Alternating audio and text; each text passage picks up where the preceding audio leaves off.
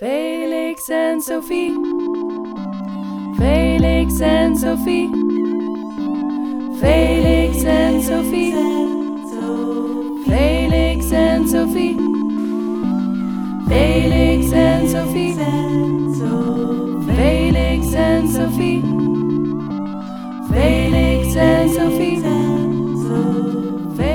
Hallo en leuk dat je luistert naar de Felix en Sophie podcast. Met deze keer de editie van afgelopen mei over filosofie en literatuur. Aan het woord is Sebastiaan Mungersdorf. Zijn stelling is dat filosofie iets probeert te vatten waarvan de literatuur al weet dat het gedoemd is te falen. Veel luisterplezier.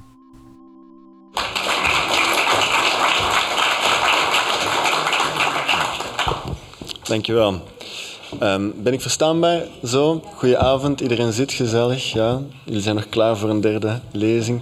Dankjewel allereerst voor de heel fijne uitnodiging. Um, ja, ik, ik vertel het al, moest het niet zo enthousiast hebben geklonken, zou ik niet uit Antwerpen naar hier zijn gekomen. Maar dus ik dacht, wat een fijne gelegenheid om hier te zijn.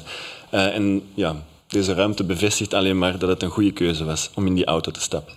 Um, ik ga proberen meteen naar de zaak te komen zonder veel inleidende woorden. Uh, eh, 20 minuten is kort en het punt is misschien net om de poging om meteen to the point te gaan uh, als het over literatuur en filosofie gaat, dat je niet to the point kunt komen. Um, het ging er al over het geklets, het gezwets, um, de bavardage, het gebrabbel. Um, misschien kunnen we er niet anders dan er voortdurend doekjes omwinden. dat is een vraag. Mijn poging is om kort drie benaderingen tussen de verhouding literatuur en filosofie toe te lichten. Um, een eerste is eentje waarbij de twee op eenzelfde manier eigenlijk um, proberen kritisch te zijn. Een tweede benadering is eentje waar literatuur en filosofie ook nog deels samenvallen, maar waarbij de literatuur voortdurend de filosofie vooruitsnelt. Um, en de derde, en je voelt het, ik probeer ze een beetje uit elkaar te drijven, is een benadering waarbij literatuur en filosofie eigenlijk tegengesteld zijn, waarbij de literatuur iets vermag wat de filosofie nooit te grijpen zal krijgen. Um, dat is in het kort. Um, alright. Een eerste benadering. Ik ga een paar namen noemen. Um, de Frankfurter Schule, jullie misschien wel bekend. Uh, Theodor Adorno, Herbert Marcuse. Een, een kritische theorie. En als je naar hun werken gaat kijken, wat zien we daar gebeuren? Dat de literatuur eigenlijk wordt aangehaald als een hefboom die kan helpen om onze werkelijkheid kritisch te bevragen. Um, met andere woorden, je hebt het project van een filosofie die probeert de vervreemding in onze maatschappij um, te thematiseren, te, kritiseren.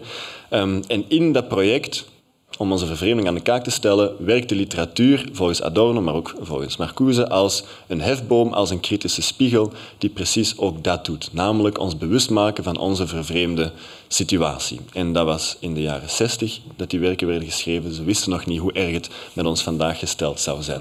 Um, wat mag, vermag de literatuur? Precies dit, die kritische spiegel zijn, die kritische hefboom zijn. Hun werk zit vol met die metaforen. Een hefboom, een kritische spiegel. Um, en het interessante daarbij is dat Adorno dan gaat kijken naar iemand als Kafka of Beckett, eigenlijk werken die niet letterlijk over onze situatie gaan, maar dat via de omweg van de literatuur doen, via de omweg van de verbeelding. Hij zegt, als we het letterlijk zouden doen, en hij verwijt dat aan Bertolt Brecht, hij maakt het te pamfletair, hij benoemt het te letterlijk, dan werkt het niet meer. Dus je hebt een Kafka nodig die het lijkt te hebben over onze wereld zonder dat hij het letterlijk doet. Um, wat is daar misschien een paradox in? Adorno is de denker per uitstek die kritisch was voor um, het instrumentaliseren voor het feit dat alles een functie moet hebben, voor het feit dat alles iets moet opbrengen, voor de verdingelijking, het feit dat onze relaties daardoor vertroebelen, dat wij eigenlijk niet anders worden dan smeerolie om die motor van de machinerie draaiende te houden en zo verder. En wat doet hij dan met de kunst? Met datgene dat geen functie heeft, hij maakt daar letterlijk een hefboom van. Hij maakt daar een instrument van. Dus hij instrumentaliseert die kunst een beetje, maar precies om binnen zijn project uh, van de kritische theorie te helpen om ons, um, om ons te bevrijden. Um, hij was zich daar natuurlijk ook van bewust. Die spanning zat daar, uh, maar daar ga ik niet verder over uitweiden. Dus dat is zeg maar een eerste benadering van literatuur en filosofie, waarbij de twee lijken hand in hand te gaan. Uh, waarbij de bedpartners een gelukkig huwelijk hebben, zou je kunnen zeggen. Een tweede benadering. Een benadering waarbij een van de partners eigenlijk slimmer is dan de andere. Ehm, een benadering van Hans Blumenberg, een Duitse filosoof, die zal proberen te laten zien dat de literatuur eigenlijk ehm, slimmer is dan de filosofie. Ehm, wat zien we bij Hans Blumenberg gebeuren? het is een these, maar heel zijn werk is eigenlijk een literaire filosofie. Het is een literaire denker, heel gevoelig voor metaforen, voor mythen, voor ja, de herformulering, eh, intertextualiteit, die dingen. Ehm, en hij zal zeggen dat de literatuur en de filosofie iets delen met elkaar. Namelijk, ehm, om het met een Duits woord te zeggen, der proces de Entzelfverständlichung. Um, het niet vanzelfsprekend maken, of het onvanzelfsprekenden. Kun je dat zo zeggen? Misschien een ander woord voor vervreemden ook. dat de dingen die vanzelfsprekend waren, plotseling in een nieuw daglicht komen te staan. Misschien die bril waarover het eerder ook al ging. Ehm, dat is iets wat de filosofie probeert te doen. Denk aan Plato's schot, dat je bewust wordt van jouw ketenen en dat je beseft dat waar je aan haar aan het kijken werd, um, ja, dat dat schaduwen waren. Um, ook daar vind je dat. Dus een, zitten in het hartje van de filosofie, het proces dat de dingen die vanzelfsprekend waren plots niet meer vanzelfsprekend zijn. En dan zegt de literatuur, doet dat ook. Ehm, wat is dan het verschil tussen literatuur en filosofie en waarom is literatuur wat dat betreft slimmer? De filosofie moet de dingen op het, ja, die moet die conceptueel vatten. Um, die moet die op een conceptuele noemer brengen. En Bloemenberg zegt wat de literatuur doet, is voortdurend getuigenissen afleggen van ervaringen die niet passen binnen ons wereldbeeld. Um, waar de mensen geen blijf mee weten. Ze moeten die neerschrijven. Terwijl de filosoof, en denk aan Hegels uil die s'avonds pas uitvliegt, die komt altijd een stukje later, die moet daarover nadenken. Um, dus wat zegt Bloemenberg in dat proces van het dingen niet langer vanzelfsprekend maken, die, het oplossen van vanzelfsprekendheden, en dit is een invloed van Husserl, die precies het heeft over de leefwereld, de levenswereld. Um, de leefwereld is net die vanzelfsprekende, um, ons vanzelfsprekende begrip van de werkelijkheid, um, dat die niet langer vanzelfsprekend is. Dus hij is een fenomenoloog. Oké, Ehm, dat is achtergrond, maar dus wat de literatuur doet, is eigenlijk voortdurend getuigen over ervaringen die onze leefwereld niet langer vanzelfsprekend maakt. Hij verwijst ook naar Kafka. Waarom? Omdat zijn werk vol zit met voorbeelden die ons moderne wereldbeeld ondergraven. Um, hard werken loont niet in Kafka. Integendeel, de, de, de, de landmeter K die komt nooit aan zijn doel aan, ondanks al zijn pogingen, zijn harde werken.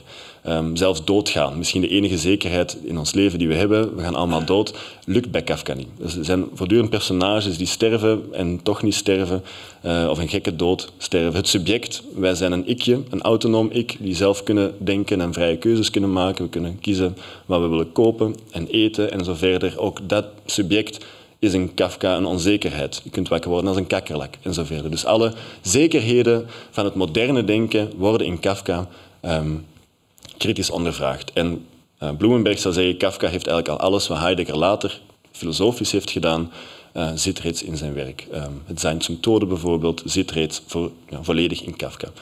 Um, ik ga daar ook niet veel verder bij stilstaan, omdat ik ook met één nog op de tijd kijk. Maar dus hier zien we twee bedpartners beide in dat proces van de dingen um, ja, aan in vraag stellen. Um, onze ogen openen voor het feit dat hoe dat onze wereld ingericht is helemaal niet zo hoeft te zijn. Um, dat de werkelijkheid misschien een creatie is in plaats van een realiteit die we moeten proberen te denken. Nee, we scheppen die voortdurend zelf. dat doen ze en de filosofie is daarin eigenlijk telkens de filosofische analyse een stap vooruit.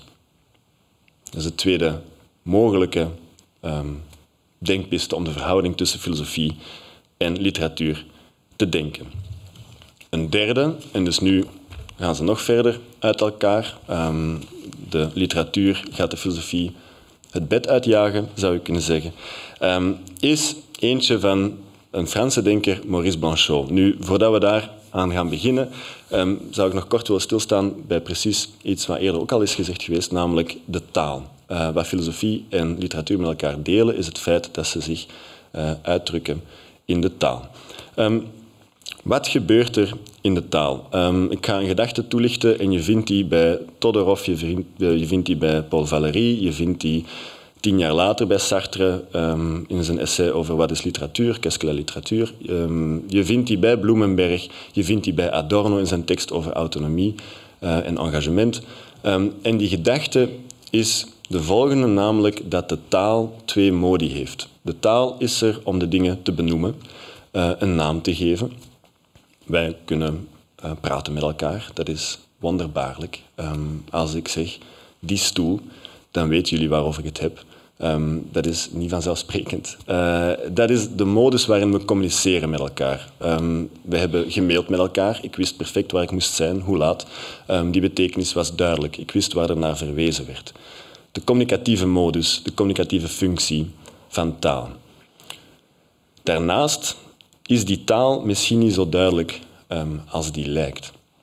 En dat is de benadering die dan zoiets als poëtische taal of zo wordt genoemd. Um, in de literatuur is er geen realiteit waar de woorden um, aan beantwoorden. De literatuur is verzonnen. Dat zijn tien minuten of dat zijn vijf minuten? Dat zijn tien minuten. All right. Um, literatuur gaat over niets, zou je kunnen zeggen. wat de literatuur doet, als hij een beetje zelfbewust is, is zich um, is, is, rekenschap afleggen van het feit dat het verzonnen is. Of dat het misschien wel gebaseerd is op waar gebeurde verhalen en zover. Dat kan goed zijn. Maar als je leest, is daar geen stoel uh, waarvan je weet, het gaat daarover. Um, achter die woorden, achter die doekjes die er voortdurend omgewonden worden, schuilt een niets. Een leegte die binnenkomt. Het is die ambiguïteit van de taal, waar dat het eigenlijk onduidelijk is wat de woorden betekenen, die dubbelzinnig zijn, waar er ook net met die dubbelzinnigheid en die meerzinnigheid van de taal gespeeld wordt, die in de literatuur, in de poëzie um, eigenlijk binnenkomt. Denk aan Mallarmé, die in zijn, ook in zijn, in zijn ja, typografie en zo verder heel hard bewust lijkt te zijn van de leegte achter de woorden, van het wit, um, de pagina um, en zo verder. Dus dat zijn ja, schrijvers die rekenschap afleggen van het feit dat de woorden en hun betekenissen misschien niet vaststaan, um, beginnen te rammelen, op losse schroeven kunnen worden gezet. Um, Auden zal later een beetje ja, kritisch zijn voor Mallarmé als hij schrijft, hoe zegt hij het? Uh, Mallarmé had too much to say. Um, he could not quite leave the page. Um, de het, het niets waarover Flaubert wilde schrijven, ja, dat gaat natuurlijk niet, want zodra je begint te schrijven, creëer je alweer een iets. Um, begin je er alweer doekjes om te winden. Je krijgt dat niet gevat. En tegelijkertijd is dat niets constitutief voor de literatuur.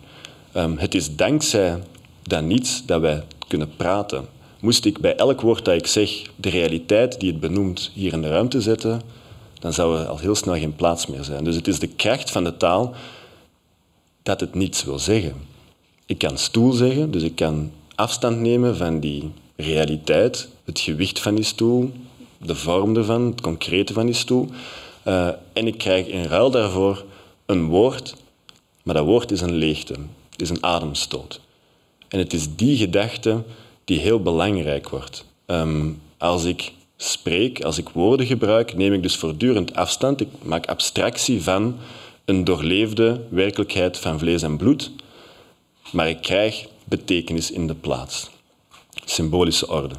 Um, een gedachte die je daaraan kunt koppelen is dat dit proces van abstractie maken, toetreden tot een autonome orde of een orde die al voorgeschreven is, dat dat een soort sterfproces is. Dat dit een soort metaforische dood is.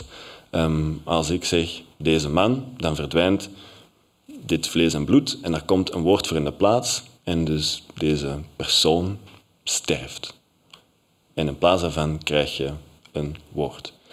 Denk aan een graf, waarbij een persoon van vlees en bloed verdwijnt en wat houd je over? Een tombe, een steen met een naam op. En die blijft ietsje langer leven, die doorstaat de tijd. Flaubert staat nog steeds op onze boekenkast. En ik heb nooit de verwijzing gevonden, maar ik heb me uh, George Steiner in het interview um, Van de Schoonheid en de Troost zegt hij volgens mij zoiets als als Flaubert op zijn sterfbed lag, zei hij This bitch Bovary will live on and I'm dying. Um, dus hij wist, zij gaat verder leven en ik als schrijver, ik sterf. Heel vreemde situatie, want tegelijkertijd lezen we nog steeds Flaubert. Um, ik heb nu net daar neergekribbeld brieven van Flaubert ergens op de kop tikken. Want blijkbaar is dat het beste wat de literatuur te bieden heeft. Ik heb die nooit gelezen. Als ik Flaubert begin te lezen, ja, dan wordt hij op een manier terug tot leven gewekt in mij. En tegelijkertijd is dat natuurlijk niet Flaubert die echt geleefd heeft. Ehm, een heel vreemde situatie daar, namelijk eentje waarbij onze boekenkast gevuld staat met geesten, met spoken. Daar is iets, daar is een aanwezigheid. Als je dat leest, lijkt dat levensecht. Ik heb al geweend bij boeken, ik neem aan dat ik niet de enige ben. Ehm, dat is levensecht en tegelijkertijd is dat niets. Dat is verzonnen, dat is fictie, dat, zijn, dat is inkt op papier. Ehm, dat zijn uh, gestorven bomen. En je hebt niet veel meer nodig om te hallucineren, maar dus eigenlijk is dat niets. En tegelijkertijd is dat misschien het meest echte dat er is. Zeer vreemde situatie. Blanchot hamert daarop. Ehm, de literatuur is zich bewust van dit niks. Is zich niet enkel bewust dat literatuur dit niks is, maar is zich bewust dat eigenlijk heel onze werkelijkheid misschien louter fictie is. We zitten hier met een complete omkering van de Platoonse werkelijkheid, waarbij je uit de schaduwen, uit de grot naar de ideeënwereld opklimt. Ehm, eigenlijk laat Blanchot en laat literatuur misschien zien dat dit allemaal reeds schaduwen zijn. Dat ook die echte wereld fictie is. Um, gestichte betekenis, waaraan gemord kan worden, waar schrijvers ons ook over uitnodigen. Ik kijk kort naar jou, vijf minuten. All right. Um, zo, zo krijg je een intrinsieke verbinding tussen literatuur en de dood. Ik heb al gezegd, de dood, die metaforische dood, in het woord sterven de dingen. Uh, denk aan Rilke, die heeft zo'n gedicht, die dingen zingen, huig zo gern. Um, hij heeft het over hoe dat mensen spreken en zegt, ze brengen me alle dingen om. Ze vermoorden alle dingen, doordat ze ze namen geven, woorden geven. We spreken over de dingen alsof we weten waarover we het hebben, terwijl ja, de muziek die in de dingen woont, het leven, het vlees en bloed, dat gaat daarin verloren. Um, ze brengen me alle dingen om. Um, denk aan Um, er is een schilderij van Pieter Beugel de Oude, De Triomf van de Dood, waarbij uh, Pietje de Dood, in Vlaanderen heet hij zo, hier in het magere hein, denk ik, ja, op een paard zit met een lange zeis en een hele meute mensen in een muizenval jaagt. Uh, dit zijn eigenlijk de schrijvers. Namelijk door het gebruiken van hun woorden vermoorden ze voortdurend de werkelijkheid waarover ze spreken. En wat is een bedoeling? À la recherche du temps perdu de verloren tijd, dat wat vermoord wordt, dat wat verloren gaat, het vlees en bloed, het leven, om dat net te vatten. Maar de middelen die ze hebben, de taal, is net de dood. Ze kunnen niet anders dan de werkelijkheid benoemen en dus iets verloren laten gaan, terwijl hun zoektocht is net dat wat reeds verloren is, toch terug tot leven wekken. De Madeleine en plotseling komt heel die jeugd terug binnenstaan. Um, dat is wederom een heel merkwaardige situatie, maar eentje die het hart van de literatuur misschien wel raakt. Wat deed Eurydice en Orpheus? Orpheus wilde Eurydice zien in de onderwereld en wat doet hij? Het middelen van de dichter, hij doodt haar voor de tweede keer. Uh, hij draait zich om, hij kijkt haar aan en ze sterft nog eens. Zijn verlangen was de levende Eurydice te kunnen zien en wat gebeurt er? Ze verdwijnt. Um, dit is de situatie, zou je kunnen zeggen, van de schrijver. Voortdurend op zoek om iets te vatten, in woorden te vatten. Maar ja, wat gebeurt er als je het in woorden vat? Het lost op. Het sterft. En je houdt wel iets over. Het voelt levendig wat we lezen, ook het sonnet, die passages. Dat komt tot leven. Maar is het het echte leven? Is het niet een soort tussenbestaan? Um, dit is, zou je kunnen zeggen, de literaire situatie. Wat doet de filosofie? Die kan dit niet denken. De filosofie is voortdurend met aanwezigheid bezig. Uh, met presentie, met het concept, met het benoemen van de dingen. Het willen vatten van iets. Um, denk aan Husserl's Zurück zu den Sachen selbst. En nu gaan we naar de echte materie, nu gaan we het echte werk doen. We gaan terug naar de dingen zelf. Um, denk aan Descartes' idee clair en distinct. Het moet helder zijn, het moet conceptueel helder zijn. De zoektocht naar een taal, zoals de eerste Wittgenstein misschien, die uitgepuurd is, die de dingen kan benoemen zoals ze zijn een kat een kat noemen, um, ja, er geen doekjes ombinden. Dat ideaal, terwijl de literatuur beseft dat je de dingen niet kunt noemen zoals ze zijn. Um, dat je voortdurend het punt mist, dat je voortdurend er doekjes omwindt. En om af te sluiten, um, om toch nog een beetje literatuur ook binnen te brengen, en niet alleen maar filosofen praat, twee schrijvers, Blanchot verwijst voortdurend naar schrijvers, naar Marguerite Duras, naar Virginia Woolf. Maar twee schrijvers die hier eigenlijk ook iets gelijkaardigs lijken te zeggen. Um, eentje Max Frisch en de andere FC Terborg. Um, en misschien omdat we in Amsterdam zijn, denk dus ook aan Reven en zijn voortdurende fascinatie voor de dood. God, um, datgene dat werkzaam is, maar zelf niet gevat kan worden. Uh, wij kunnen onze dood niet vatten. Ehm, zoals ook de literatuur misschien iets achterin najaagt dat niet vatbaar is. En toch is het de hele tijd werkzaam. Wij kunnen onze sterfscène niet zelf beleven, want dan zijn we dood. Dus we kunnen onze dood niet vatten en toch is die voortdurend werkzaam. Zo ook in de taal. De taal wordt gedreven door het niets, maar de taal zelf kan dat niets dat de taal voortdrijft zelf niet vatten. Dat blijft onvatbaar. Um, dus het is niet verwonderlijk dat veel schrijvers voortdurend met die dood in relatie staan. Zoals een Reven. En ik moet er bij Amsterdam natuurlijk aan denken. Oké, terug naar Max Frisch en Terborg en dan zwijg ik. Um, Max Frisch schrijft in zijn dagboeken wat belangrijk is, het onzegbare. Het witte tussen de woorden. En altijd hebben die woorden het over de bijzaken, die we eigenlijk helemaal niet bedoelen. De doekjes die we er rondwinden. Onze wens, het eigenlijke, laat zich in het beste geval omschrijven. En dat wil heel letterlijk zeggen, je schrijft er omheen, je omsingelt het. Je doet uitspraken die onze eigenlijke belevenis bevatten, wat onzegbaar blijft. Ze kunnen het enkel omgrenzen, liefst erg nauw en precies. En het eigenlijke, het onzegbare, verschijnt in het beste geval als een spanning tussen die uitspraken. Je krijgt het niet gevat.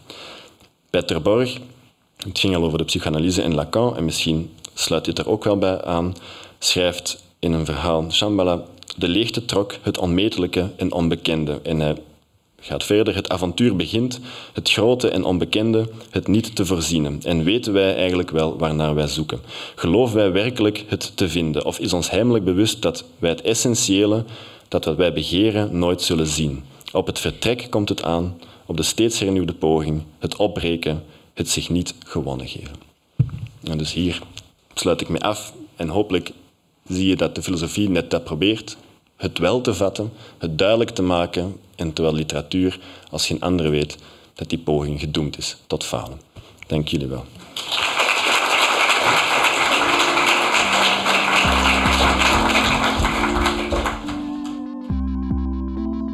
Deze opnames werden gemaakt in de theaterzaal van Boekhandel Perdu op de Kloveniersburgwal in Amsterdam. Wil je ook een keer de editie bijwonen? Dat kan. Aankomende 19 september zijn we terug met een nieuwe editie. Kijk op de website in de show notes voor tickets en informatie. Hopelijk tot snel.